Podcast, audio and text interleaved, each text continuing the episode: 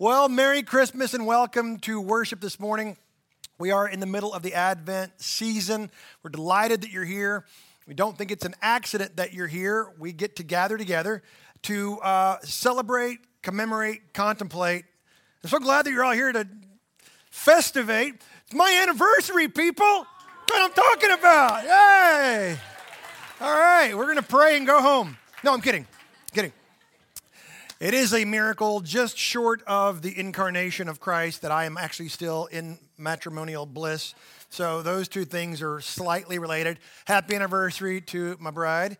And uh, welcome to worship in the Advent season here at Bethel. My name is Eric Barton, and along with Josh and Mike, I'm one of the pastors here at Bethel Downtown, serving alongside with Ashley and Lauren and Mark and the rest of all of our ministry leaders, working really hard and somewhat frantically to make sure to provide hospitality to our community.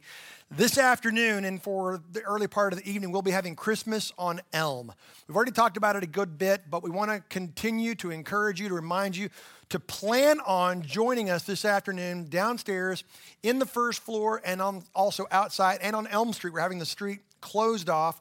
So we're inviting the community to come and see who we are and whose we are. One of the refrains that we pray is that God would do for others what he has done for us. So, one of the ways we do that is by bringing people in that know and love and trust us and have them do life with us among other people that we know and love and trust. So, this is one of those great opportunities to bring someone to a non threatening, non intrusive sort of environment in which there will be different opportunities for the gospel to be given, for the season to be made much of. Well, Speaking of the season, we are in our Advent season. We've been walking through the genealogy of Jesus, as some of you uh, who had already come in by then had heard the, the genealogy of Jesus set to song. Our sermon series for this Advent season deals with the five women that are listed in Scripture as the lineage of King Jesus and why that is. I want to read this to you again so that it'll sort of springboard and launch us into what we want to discuss this morning. So this comes from Matthew chapter 1, beginning in verse 1. Matthew chapter 1, beginning in verse 1. The book of the genealogy of Jesus Christ, the son of David, the son of Abraham. The whole world wants for God to do something better. I don't know if you've thought about that. Believer, non believer, atheist, theist, deist. The whole world wants for there to be better. And Matthew's opening statement is that he has. In fact, he's done the ultimate. Because in half of human history transpires, God comes to Abram and says, I'm going to promise you, I will provide land, physical material, geographical space on the earth in which there is human flourishing. I will provide offspring, progeny, generations of recipients of my blessing. And I will provide the aforementioned blessing. I will do it, Abram. And the one that will accomplish it, that will execute it, that will do it, is the king from the line of David. And so, the very first sentence of our New Testament is, is Matthew proclaiming the goodness of our God as he gives the gospel. The thing we want, need, desire most has been done. The genealogy of Jesus Christ, the son of David, the son of Abraham. Abraham was the father of Isaac, Isaac the father of Jacob, Jacob the father of Judah and his brothers, Judah the father of Perez and Zerah by Tamar. We looked at her two weeks ago in Genesis chapter 38. Perez the father of Hezron, Hezron the father of Ram, Ram the father of Minadab, Minadab the father of Nahshon, Nahshon the father of Salmon, and Salmon the father of Boaz by Rahab. And Boaz the father of Obed by Ruth. We'll be looking at Ruth today. And Obed the father of Jesse, and Jesse the father of David the king, and David was the father of Solomon by the wife of Uriah. Again, it's a bit of a surprise that all of these women are Gentiles. We would expect the great grand matriarchs of Israel, of Sarah, the, the wife of Abram, of Rebekah, the wife of Isaac, or Rachel, the apple of Jacob's eye, or Leah, his faithful wife, for the rest of her life. But no, we're given two Canaanites, a Moabite, and a Hittite as the mothers of Jesus. Well, why is that? Because Matthew is telling us something great, glorious, and grand. All of these Gentile women who are outside, who have no shot at the Messiah of Israel, are brought in. And each one of these Jewish women, or sorry, these Gentile women, cling to a Jewish man as the hope of their eternity. sounds an awful lot like the church. All of these Gentiles cling to the hopes of a Jewish man who will be in different manifestations through these different stories of the genealogy of Jesus. In the story of uh, Tamar, we see that Jesus provides Messiah, the forgiveness of sin, the presence of God on earth, that he is the one who takes away the sin of the world, the presence of the person of God in the world. Through the story of Rahab, we see that God will send a conqueror, one who will come from the east, who will eradicate and obliterate all unrighteousness, wickedness, sin, evil, and death. He will set the world to rights, and that's very good news. This morning, we're going to look at the story of Ruth, and we'll see about a redeemer, one who pays a costly price to buy us out of our hopeless circumstances, to give us dignity, means, purpose, value, and wealth. Next week, we'll look at the story of Bathsheba and how God will provide a king, the one who will rule in a realm that is itself righteousness. And then on Christmas Eve morning, we'll gather, we'll look at the story of Mary, the one Jewish girl in the genealogy of Jesus as Matthew provides it.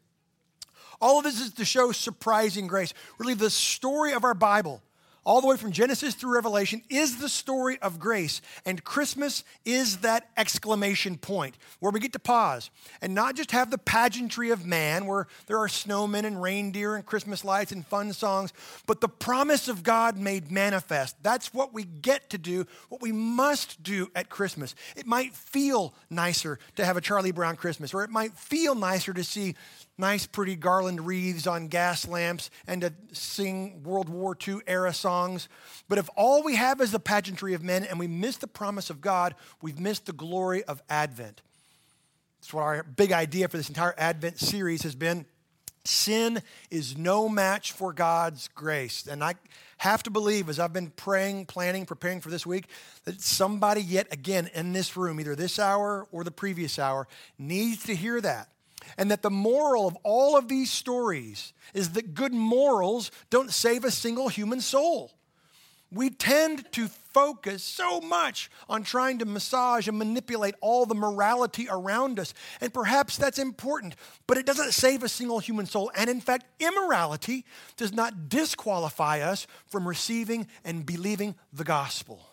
It is God's surprising grace that saves. And so, with all of that as a run up, let me invite you to turn to the book of Ruth. Joshua, Judges, Ruth. Now, we're going to do the book of Ruth a little bit differently. For Tamar, we just studied Genesis 38. For Rahab, we just looked at Joshua chapter 2. But for the book of Ruth, we have to take it as an entire chunk.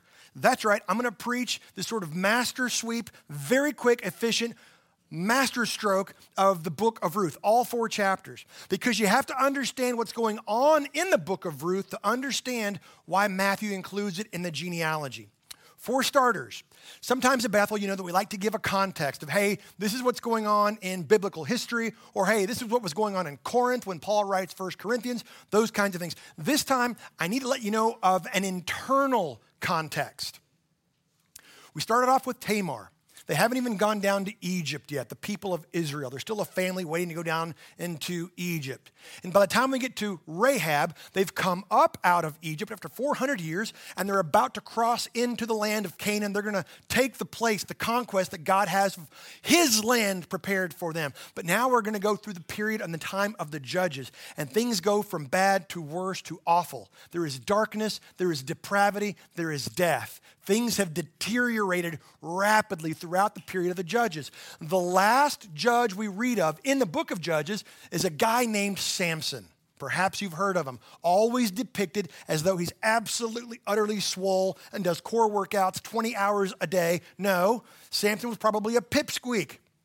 That's why the Philistines keep going, How are you so strong again? You look like a pipe cleaner with ears. We don't understand. Why are you so strong? He's the final judge. Now, Samuel technically is also a judge, but at the end of the book of Judges, you have the concluding two stories, and they go marvelously as follows.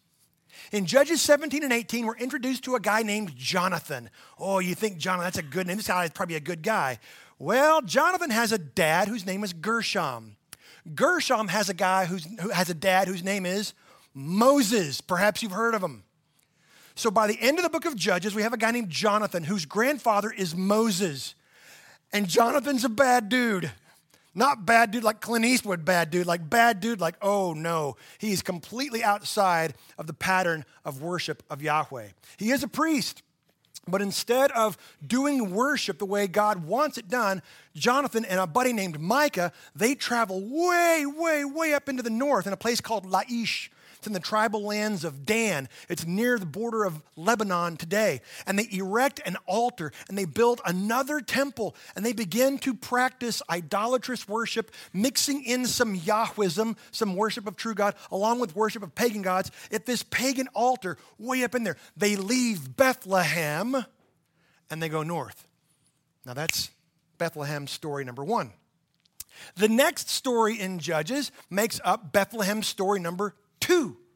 What you've got is a traveling businessman, shows up in Bethlehem, and he's traveling with his concubine. Now, concubine's not necessarily what you think. It's not that she was a prostitute. This is sort of a business relationship. He would provide to her resources and protection. She would provide to him offspring. It's just how the ancient world worked. He shows up in Bethlehem, where some really horrible, heinous things happen to her. She's taken by the men of Bethlehem.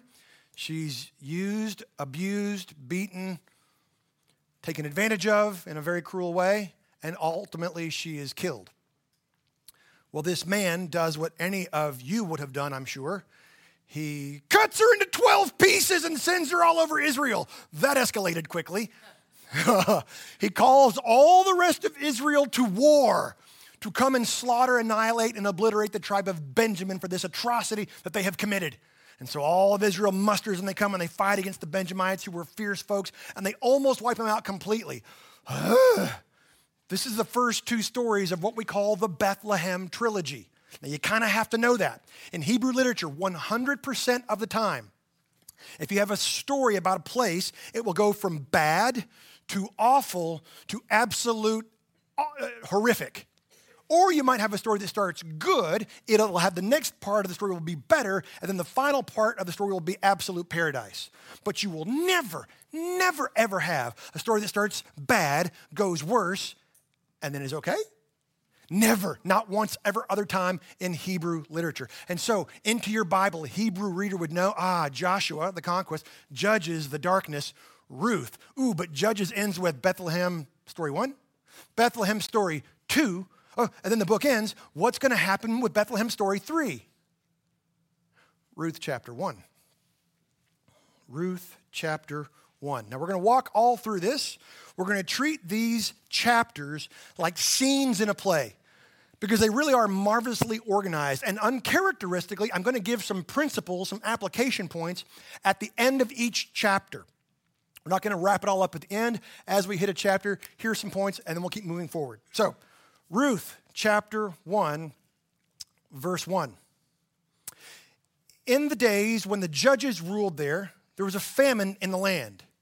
Now, that tells us something massive right there. That puts us probably contemporarily, chronologically, about the same time as Gideon in the book of Judges.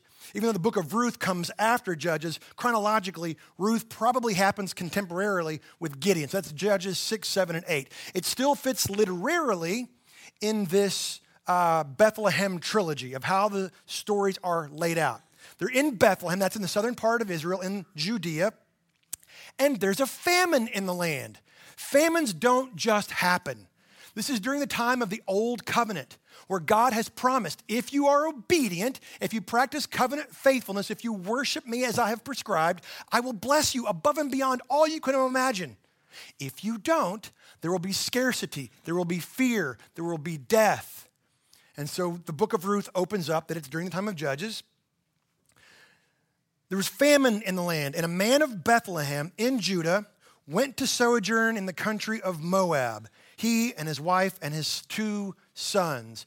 Oh no, this is the third part of the Bethlehem trilogy. It was really bad because we have Micah and Jonathan leaving Bethlehem, going to have toxic pagan worship then we have this guy that brings civil war because of what happens in Bethlehem. And now we have a man from Bethlehem who's going to take his wife and two sons, and they're going to go to Moab. Moab was the most hated nation among all Israelites. They were their sworn enemies from the very time they crossed out of Egypt. Moab, this nation that starts in the most indistinguished, disgusting way.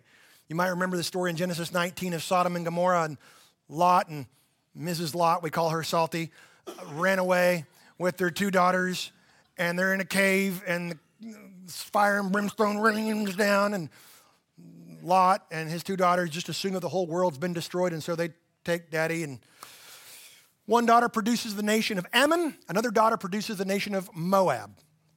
Later on, when Israel's trying to come up out of Egypt, Moab, the king, will not let Israel pass through. And so God curses the people of Moab. For 10 generations, you will not have access to Yahweh's temple. They fought against each other bitterly for generation and generation until at one point in the book of Numbers, the king is named Balak, and Balak says, I'm going to get rid of this Israel once and for all. And he hires a prophet to go and curse Israel. And the prophet shows up, and he stands on a big mountainside looking over a cliff, and he goes, I hereby declare that Yahweh, the God of Israel, make you rich and famous and strong and have lots of wives and children. Whoa, that got weird. And so he went back and told the king, like, I tried to curse him, I did, but I just, I just blessing came pouring out. The guy's like, no problem, here's more money, go try it again. So the guy goes back he says, I hereby decree that the Lord your God bless you. And he gives him all these amazing blessings. And he goes back and says, I can't curse these people. Every time I try, they just end up getting blessed. But I have an idea. I happen to know that in the nation of Moab, you got some ladies, and, they, and they're fine. So let's send in a bunch of these Moabite chicks and have them pull the hearts of the Israelite men astray and away and see how that works. Boom! It works. And the men of Israel are all pulled aside and they descend into dark, decayed, corrupt, and corrosive worship of Yahweh because of the defilement from the Moabites. And so when we read in the very first verse that a man and his wife and two sons, because of a famine, are going to leave Bethlehem and they're going to go to Moab. Well, famine is a very big deal. What are you going to do? How are you going to feed your family? One of the undercurrent, one of the subtitles of the entire book of Ruth is God's path. There is a way, walk in it. The whole thought and the whole theme and the thrust of the book of Ruth is God's path. Walk in it. So let's pick this up. Ruth chapter 1. Verse 2. The name of the man was Elimelech. You know, Elimelech, Elimelech, No, no, that's not how. Elimelech. Elimelech, it means my God is king. And he lives in the house of bread, Bethlehem. And yet he's leaving. The man's name is Elimelech, and the name of his wife was Naomi, which means pleasant or lovely. And the names of his two sons were Mahlon and Chilion, or Machlon and Chilion. It's supposed to rhyme, except it might not have actually been their real names. We don't know. Machlon in Hebrew means uh, sicky, pukey, vomitus. I don't know if you name your kid Pukey. I mean, that's gross. And Chilion means never satisfied, yearning, wanting, pining. And these are the two names of their so that's probably not their actual names. It might have been their nicknames, like Runt Stuff or Dumbhead. I don't know. It's not what we call our two boys. But these are the names. All right, so this is my God is king and lovely and pukey and wanting. And they're going to go to Moab. Now, you can stand in Bethlehem even today and it's not like what you're thinking. Bethlehem looks more like Wimberley, Texas. It's hilly, it's rocky, it's jagged, it's not super fertile territory. But you can stand in Bethlehem and look to the east and you see Moab. Oh, baby, it is like Kansas and Nebraska with fields, waving fields of amber grain. It looks like that must surely be the way. And so Elimelech takes his family because there's famine in the land, and they leave God's covenant confines and they head to Moab. They were Ephrathites from Bethlehem and Judah. They went into the country of Moab and they remained there. They didn't just pass through, they set up shop there. But Elimelech, the husband of Naomi, died, and she was left there with her two sons. These two sons took Moabite wives. Oh no, now we're going to be hooked in. Now we're going to put down some Moabite roots. Oh no, they took Moabite wives. The name of the one was Orpah. We find out that Orpah marries wanting, unsatisfied, Chilion. Orpah can mean the back of the neck, it can mean like a fawn, or it can mean a huge head of hair. I don't know. Seems like a giraffe with an afro. I'm not real sure what Orpah, It's a strange name. It's really hard to decide. And Ruth uh, marries Machlon. Ruth means friend or companion. They lived there about 10 years. Now the paragraph concludes both Mahlon and Chilion died, so that the woman was left with her two son, without her two sons and without her husband. She is all alone. Naomi is now a Jewish woman in Moab, the enemy of Israel, with two Moabite daughters in law. But the chapter will go on. We'll just sort of summarize this. The chapter will go on. Because she's a widow, has no other prospect of feeding herself or taking care of herself. She's destitute, she's desperate, but she hears that the Lord of Israel has visited his people and that there is food there. And she blames God for her calamity. And she uses the covenant keeping name of God, Yahweh. He has dealt harshly with me. And so she says, he has failed me. He's brought me out here. He's left me out here. And so she says, It's time to go back. I'm going back to Israel, to Bethlehem. But you two daughters in law, y'all stay here. You might know the story. They both scream and cry and wail and they weep. No, no, we'll never, never leave you. We'll never leave you. She says, No, really? Am I going to like get pregnant again and make babies for you to marry? That's super creepy, by the way. If your mother in law ever asks you that question, just say, No, no, we're good. We're, we're good. Mm-hmm. She's, I mean, you going to wait around for me to like get another husband and get pregnant and make a baby and they grow up and then you marry? Of course you're not. So just leave me be. Misery does not want any company. You go back. They say, oh, we're not going to leave you. We're never going to leave you. Well, finally, she says it for the third time, and Orpah, giraffe afro, says, I am out of here. And she does go back to Moab. That's all we ever know about her. Ruth, however, whereas Orpah leaves, Ruth cleaves. And we have a conversion statement from Ruth. She says, Oh no, I am with you. Where you go, I go. Your God, Yahweh, will be my God. Your people, my people. She says, I am going to become like you are. I am with you no matter what. Naomi says, Fine, so be it. I guess, come along. They march back into Bethlehem in Judea, and all the people say, Oh my gosh, oh my gosh, oh my gosh, it's, it's Naomi, it's Naomi. She's back and she's brought a friend. Oh my gosh, it's Naomi. She says, Do not call me Naomi, lovely and pleasant. You call me Mara, for I am bitter because God has done me wrong. And chapter one closes with this little detail it was the barley harvest. The barley harvest happens in late March, early April. 50 days later, you have the wheat harvest. That's why it's 50 days Pentecost. Now, so far as we know, never once ever during the time of the judges do they ever practice the feasts of Israel. Not once. It was that bad, that dark, that depraved. Never once do they do the feast. So let me give you three quick points that we can pull from the book of Ruth, chapter 1 this whole book that is about God's path. Point one goes like this Stay on God's path even when there's a sensible detour. Stay on God's path even when there's a sensible detour. It made sense for Ruth to stay in Moab, or did it? No, it was actually terrible advice from Naomi. Remember, Ruth was married for 10 years to Pukey, and they never had kids that would have been viewed as some sort of sentence from the gods or from God. No, it's actually a tender mercy. Remember that in Moab, the firstborn had to be given in sacrifice to the pagan god Molech. So if Ruth and or Orpah had have gone back, gotten a husband, gotten pregnant, had the baby, that baby has to be placed inside of a brass bull and roasted alive. Just go back, Ruth, it'll be fine. No, it won't. It was terrible advice. Stay on God's path even when there's a sensible detour. Thank God for the tender mercy that are often obscured of unanswered prayers. Do not turn aside to counterfeit redeemers. Point number two stay on God's path even when it seems to lead nowhere. Naomi didn't have the vision, neither did Elimelech. They just decided we're going to go to greener pastures. Nope. Stay on God's path even when it seems to lead nowhere.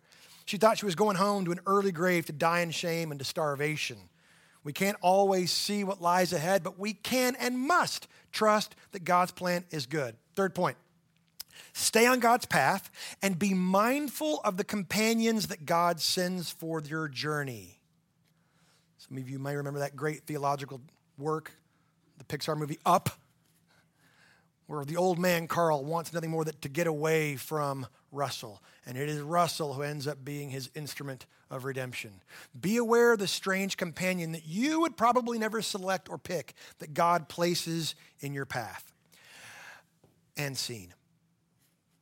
Ruth chapter 2 begins it's the end of the barley harvest, so that's late March, early April, and we're heading towards the wheat harvest. That'll be the end of April, 50 days later. Ruth chapter 2, beginning in verse 1. Now, Naomi had a relative of her husband's, a worthy man of the clan of Elimelech, whose name was Boaz. My translation says he was a worthy man.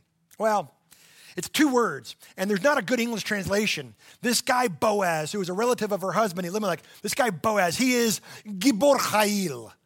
He's like a stud. This guy is totally awesome. He's noble. He has dignity. He has reputation, renown, and integrity. He has resources. He has means. He is well known in the community as that's the man. And then the chapter does something a little bit strange and unexpected to drive the point home. He's described in a way that nobody else has ever described in your Old Testament. He walks through his fields and he says this Yahweh be with you. And all of his men respond, and Yahweh be with you. That's random. Why is that in there? Because the text is trying to tell us that this guy's awesome. He's enviable. People want to be near him. He's the man. The Gibor Chayil is the hero. He is the guy who you think, I wish I was more like that. The things that guy says, the way he has conversations, the way he treats people, the way his mind works. Gosh, I wish I was more like that guy. That's Gibor Chayil. This is the man named Boaz. Now, the story continues on. Ruth, as they're sitting in this abandoned home, tells Naomi, Hey, um, starving is not my favorite, so I'm going to go out into the pauper's fields and I'm going to graze and I'm going to try to glean some, some grain for us. And Naomi goes, Yeah, okay, whatever. I don't care. Second piece of terrible advice. May I remind you, Moab is hated. If Ruth goes out unprotected, she's just inviting all kinds of abuse. And by the way, do you remember what happened to the dude's concubine at the end of Judges in Bethlehem? Not good. And so Ruth says, I got to go get us some food. I'm to go glean in the corners because she knew enough that in Leviticus it says, Do not glean the corners of your fields so that the poor can come and glean. And sure enough, she goes out and there's a bunch of young girls who are gleaning the corners of the field. And she starts joining in, and Boaz walks through saying, Yahweh be with you, and Yahweh be with you. And he says, Hmm, I see her, she's new. Hey, Dave. Dave was the foreman. All foremen are named Dave. I don't know why, it's in the Bible. Dave, who is that? And Dave said, that's not really his name. The foreman says, Oh, that's the, the Moabitess. She came with Ruth, and she came up to us and said, Hey, can I glean here? And we said, Yeah, sure, it's the law. Go for it. Hmm. And Boaz goes, Hey, hey, don't lay a finger on her. Let her glean the grain with the rest of the girls, and don't lay a finger on her. He has to tell him twice. How come? Because he knew that she was imperable. She was a Moabitess. So he calls her over and says, Listen, we're going to take care of you. Glean all the grain that you want. When you get thirsty, go and get water from the same vessels that the rest of the girls do. Nothing is going to happen to you. We're going to protect you here. So let's pick up now in chapter 2, verse 10. Then she fell on her face, bowing to the ground. What humility, this Moabitess in front of this man who has power. And you're already beginning to wonder wait a minute, we've already had the first two prongs of the Bethlehem trilogy. Is this guy the last good guy in Israel? Is he going to turn out to be a dirtbag loser? What's going to happen? And so she bows down. Why have I found favor in your eyes that you should take notice of me, since I am a, underline that word, foreigner? Incomplete translation. More on that in a moment.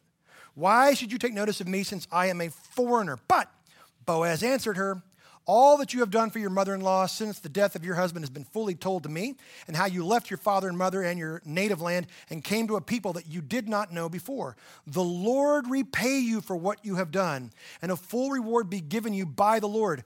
Watch this the God of Israel, under whose wings you have come to take refuge. You didn't even know it, young lady. But you have come to take refuge under the wings of the Lord God of Israel. Under the wings is this word kanaf. Now, Malachi chapter 4, verse 2, hundreds of years later, will prophesy about the coming of Messiah, the one who will come out of heaven, who will rule and who will be on the earth, and he will have healing in his wings. Wings is another term for the hem of your garment, the wings of your robe.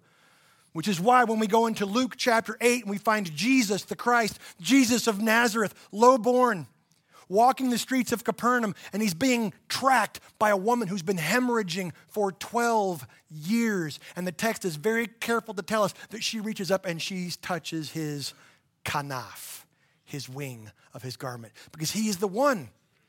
What Luke says has happened and is happening was prophesied by Malachi, and way back, hundreds of years even before that, Boaz says, You have come to find shelter under the wing of the Lord God of Israel. Keep that image in mind. That is super, super central. Then she said, I have found favor in your eyes, my Lord, for you have comforted me and spoken kindly to your servant, though I am not one of your servants. Wow. Chapter's going to go on. He's going to say, Hold up your apron and he's going to pour a bunch of grain into her apron and send her home. It just so happens that Boaz loads her down with an ephah of barley, to which all the ladies in the house go, Ooh, yeah. Nothing quite so romantic as an ephah of barley. Christmas is coming, boys. Trust me on this. An ephah of barley is 30 pounds. But wait, I'm not done. You just keep pouring the grain. And she's like, I got me a man. Right? What's going on?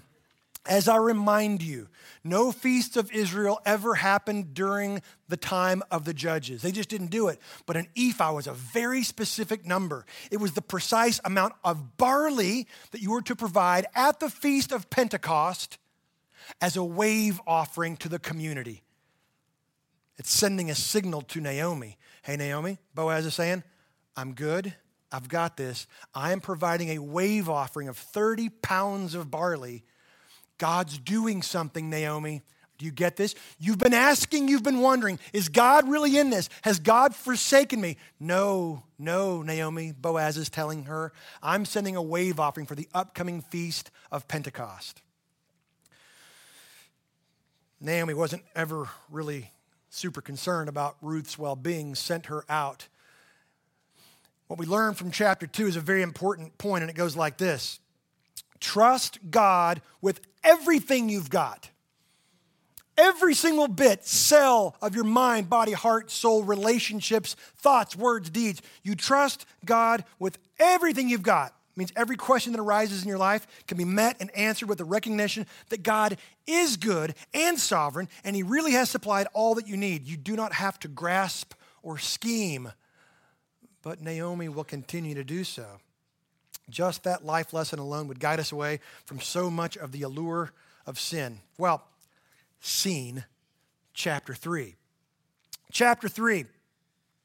Then Naomi, her mother in law, said to Ruth, My daughter, should I not seek rest for you, that it may be well with you? Hey, Ruth, let me help you out. Translation I still have no promise, no hope, no, no expectation of anything good in the future. So let's put you to work again, because that worked out pretty good for me last time. Naomi's a schemer. She wasn't trusting God with everything she had just yet. Verse 2 Is not Boaz our relative with whose young women you were? See, he is winnowing barley tonight at the threshing floor. Wash, therefore, and anoint yourself. Oh my gosh. Naomi's telling Ruth, go get cleaned up, which was not a particularly persistent practice in antiquity, but now go wash yourself. And she says, and anoint yourself. Uh, it's not just anoint, it's not just, it is completely immerse yourself in oil. Whether it was essential or not, we're not told.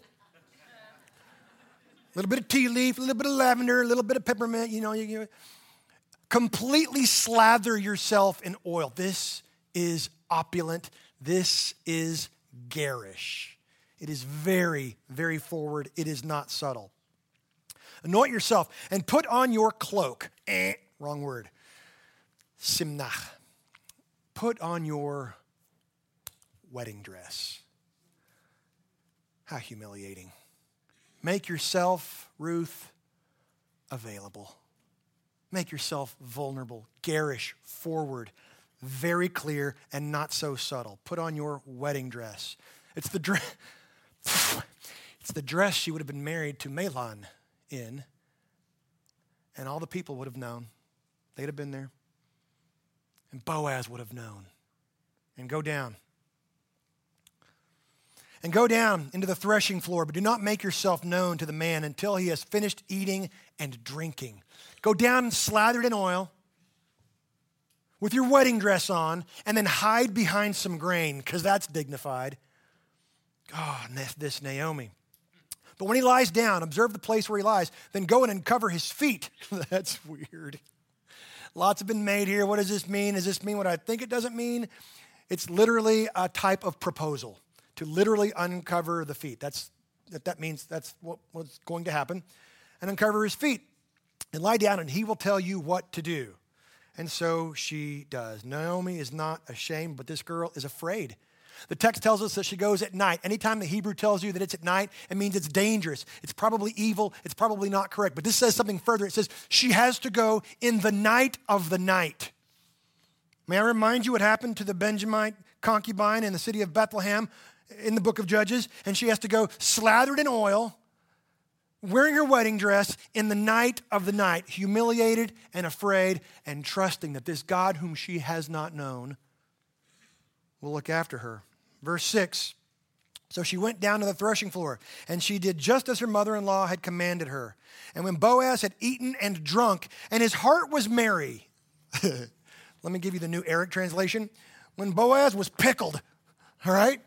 Because this was the end of the barley harvest. These boys been working hard. Harvesting barley is hard work. And so they celebrate together and they do toast and they just keep drinking and they keep and then it's time to go take a nap. Well, where do you sleep when you've had a hard day work? At the end of the grain. Because you, you don't even go, but you he's gone. All right? When Boaz had eaten and drunk and his heart was merry, he went to lie down at the end of the heap of grain. Then she came softly and uncovered his feet and lay down. That is a forward thing to do. Now, it's an appropriate gesture, but the time and the place was completely wrong. She would have been the instigator and the initiator because she's the widow approaching a kinsman redeemer. That's the appropriate gesture. The time and the place, horribly inappropriate. Then, listen, Ruth chapter 3, verse 8, one of the funniest verses in all of your Bible, okay? Ruth chapter 3, verse 8 says, At midnight, that's at the night of the night, the man was startled and turned over, and behold, a woman lay at his feet. You been there? Don't say yes. Nobody no, no, no, no, no. That was a trap, Joe. Don't say yes. no, this is clearly like not normative. All right, he wakes up and there's a Moabitess in a wedding dress. What's in there? I mean, you can't imagine how bizarre this is, right? He said, Who are you? And she answered, I am Ruth your servant. And then it's not funny. Then it's gospel. And it's gospel. I am Ruth, your servant. Spread your wings. Why? Spread your wings over your servant. Why? You're the Redeemer. Do you remember what he said to her? You've come to Israel, and the Lord wants to place his wing over you. And she says, You're the one to do it. Do you see your Ruth story? God wants you under his kanaf, under his wing. But you and I have to come to his Redeemer and say, You have to place your wing over me, or I have no shot, I have no entrance. It's a beautiful thing this gospel. God wants you under his protective love and, and closeness and proximity and, and intimacy. And she says, I know, but you're the Redeemer. You are going to have to do it. Watch what he says. And he said, May you be blessed by Yahweh, my daughter. You have made this last kindness greater than the first, and that you have not gone after young men, whether poor or rich. And now, he says, and now, my daughter, do not fear. I will do for you all that you ask. For all my fellow townsmen know that you are a worthy woman. Oh, keep that little expression underlined. Verse 12. And now it is true that I am a redeemer, yet there is a redeemer nearer than I. A couple of things we can learn. One is that there are no shortcuts on the path. That's the principle from Act 3 or Scene 3 or Chapter 3. There are no shortcuts on the path. Naomi was trying to work a system, get a quick, quick hit. Let's just get this done. Let's take care of business by any means necessary. No, there are no shortcuts on the path. Boaz resists temptation. Can I remind you? He's Gibor Chayil. He's the hero of Bethlehem. He's the man. He's the mayor. He's got all strength, means, resources. It's the night of night. He's already been drinking. He's tired. He deserves. Or all the different ways that you and I might try to rationalize and justify it. But he had decided in advance who he was, whose he was, and whom he was for. There are no shortcuts on the path. God provided a redeemer. And right there is the hinge, the break, the fracture, the surprising grace of the Bethlehem trilogy. These two who left Bethlehem to have pagan worship. This woman who is cut into pieces and starts a civil war. This man's going to take advantage of. But no, he says, there is a redeemer. I'm going to take care of everything. But you have to wait and you have to trust me. He'll do what he has to do for her, no matter the cost of his own estate or his reputation or effort. He will do it the right way. Stay here. Nothing's going to happen to you. I'm not going to harm you or touch you. Scene, chapter 4. Now, Boaz had gone up to the gate, new day, and sat down there. That's where all the business of the elders would take place. And behold, the Redeemer, of whom the Goel, the other person who was actually closer in family line, um, and behold, the Redeemer of whom Boaz had spoken, came by. So Boaz said, Turn aside, friend, sit down here. And he turned aside and sat down. It's interesting, it's not really the word friend. He says, Hey, you, what's his face? Come here. In Hebrew, Paloni Almoni. It's, hey, what's your, what's your face? You with the, with the face and the hair. Come here, sit down. He's the only guy in the book of Ruth that's not named. We even name Pukey and Wanting. We don't name this guy. It's really fascinating because He's a nobody. Do you see? He's actually closer. It means so and so. What's his face? Now, he had been in Israel the entire time of the famine, just like Boaz. He obviously has resources, he has means, he has all kinds of reputation and clout because Boaz knew of him. He says, Here's the deal. You've heard that Naomi is back. She is. And you know what? Naomi wants to sell her land because she's got to find some way of sustaining her life. You're the closest one. Do you want to buy the land? And the guy says, Well, pfft, more land equals more resources, equals more wealth, equals more reputation and renown. Yes, I'm in. I'll do it. And Boaz goes, Great. I knew you would. Oh, um, uh, uh, one more thing. did, did I forget to? Oh, yeah, see, the thing is, uh, it comes with a Moabitess, and you've got to marry her. And the guy's going, wait a second. There's land, but it comes with a Moabitess, the hated nation that we revile from Israel, and I've got to marry her. And so all of my resources would now to be shared through a line of a Moabitess. No, thank you. I'm out. I'm not going to do it. And Boaz says, okay. And the other guy, what's his face, says, hey, Boaz, uh, uh, uh, you should do it. Boaz says, thank you very much. I believe I will. And at a discount, thank you very much.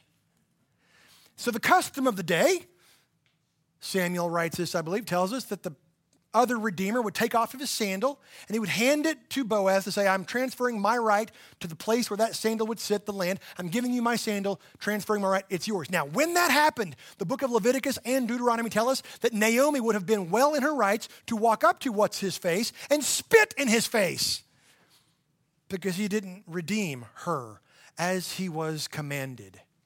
Now, we have no record that that actually happens, but she would have been able to.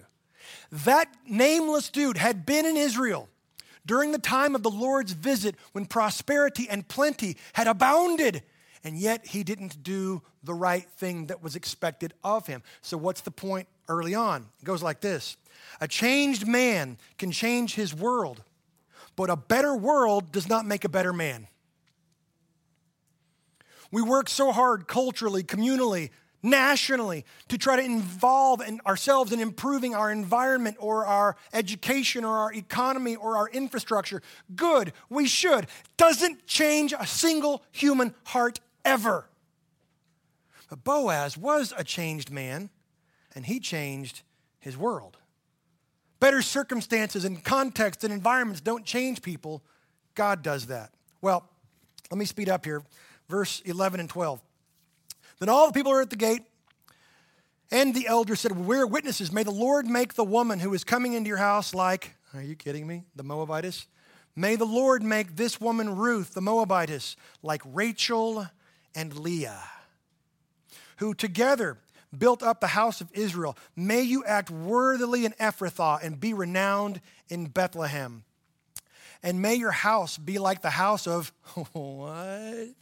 Perez, whom Tamar bore to Judah, because of the offspring that the Lord will give you by this young woman.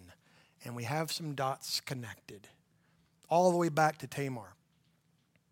May the Lord do for you, Boaz, Naomi, and Ruth. Well, we know that the story continues on.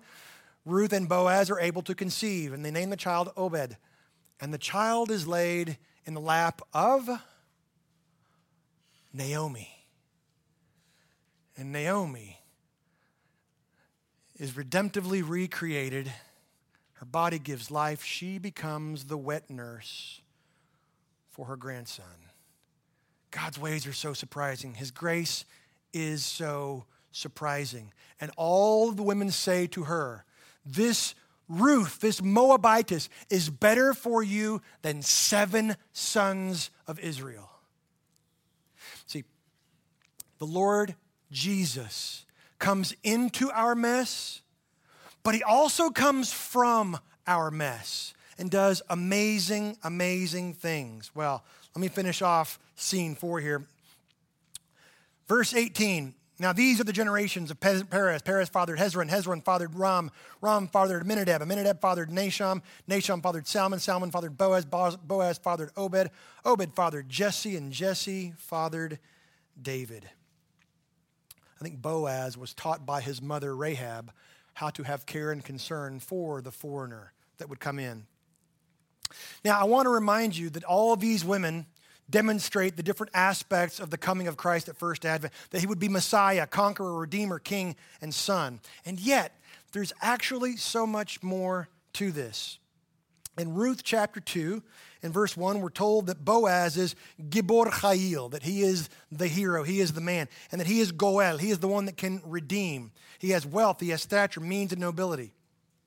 But you might remember that Ruth in chapter 2, verse 10 says, Why are you showing me this kindness? I am nothing but Nokria. Now, here's an interesting little side note. You may know this, you may not know this. In our Bible, the books of the Old Testament are laid out Joshua, Judges, Ruth, and then on into the history narratives. But not in Hebrew Bible. In the Hebrew canon of Scripture, they saw fit thousands of years ago as they arranged the books of the Hebrew Bible. It goes like this Joshua, Judges, Proverbs, Ruth. Even though it's not chronological, they understood that the wisdom literature of Solomon, which comes a thousand years later, was going to be inserted there. Why? Because Proverbs has a master thing. The one master thing of Proverbs is wisdom is fear of the Lord. We get that all the time. That's the refrain all the way throughout. But the second one, all throughout the book of Proverbs, is beware the adulterous woman, beware the foreigner, beware the adulterous woman. She will snare your soul, she will hook your heart, she will pervert your mind. Beware the adulterous woman. And that word that Proverbs will use again and again and again is nokria. Beware the nokria. It's in Proverbs 6, it's in Proverbs 7, on and on and on. Beware the nokria, which is why when Ruth comes to Boaz and says, Why would you do this for me? For I am nokria. The very one that Proverbs, it comes just before Ruth in Hebrew Bible, the very one that says, Beware the nokria. Ruth says, Why would you do this for me? A nokria. Now, there's another passage in Proverbs that most of us guys read usually after the first 10 days in May Proverbs 31. And we go, oh, yeah, yeah, yeah. What was that passage? What was that passage? Yeah, the Proverbs 31 woman. Yeah, yeah, yeah, yeah. And in Proverbs 31, the ideal woman is said to be Chayil. When Boaz says, I will put my wing over you, you are not Nokria, you are Chayil. Because the Redeemer says so. So our final point goes like this What your Redeemer says about you supersedes your history. It's Christmas. It's the greatest gift I can give to any and all on each of us. What your Redeemer says about you supersedes your history. Was she no Nokria, a foreigner, Moabitess, damaged goods? Absolutely. And when Boaz calls her Chayil, worthy, noble, dignified, worthy, that becomes true. I'm not saying that you and I don't have wreckage in our past, I'm sure we do. But Jesus, the King of Kings and the Lord of Lords, declares us His. Are there consequences for our sin? Absolutely. Might we still be working through some of those things? Of course. But don't ever forget whose and who you are. Your Redeemer declares you worthy. And that is truth. We all need to hear at Christmas. Surprising grace. Sin is no match for God's grace. Let's pray together. Father, thank you for this wonderful narrative, lengthy passage in your word. Pray, God, that you would continue to work it into our hearts, souls, minds, bodies, and relationships. And if there is someone here who essentially is known as what's his face or so and so, would you name them? Would you lead them and invite them out of darkness into light, out of death into life? Would you compel them to seek protection under the God of Israel? They would be drawn to the Redeemer our Lord Jesus Christ. And for the rest of us, Father, would you remind us that we are not living merely according to the wreckage of our past, but according to the identity that your Son Jesus has blood bought for us. And may that be transformative in each of our lives, our marriages, our homes, our parental, our child relationships, our sibling relationships, our friend relationships, our church relationships, our community relationships. Father, would you continue to bring transformation to this house? We pray all this in the power of your Spirit and in the name of Jesus. Amen.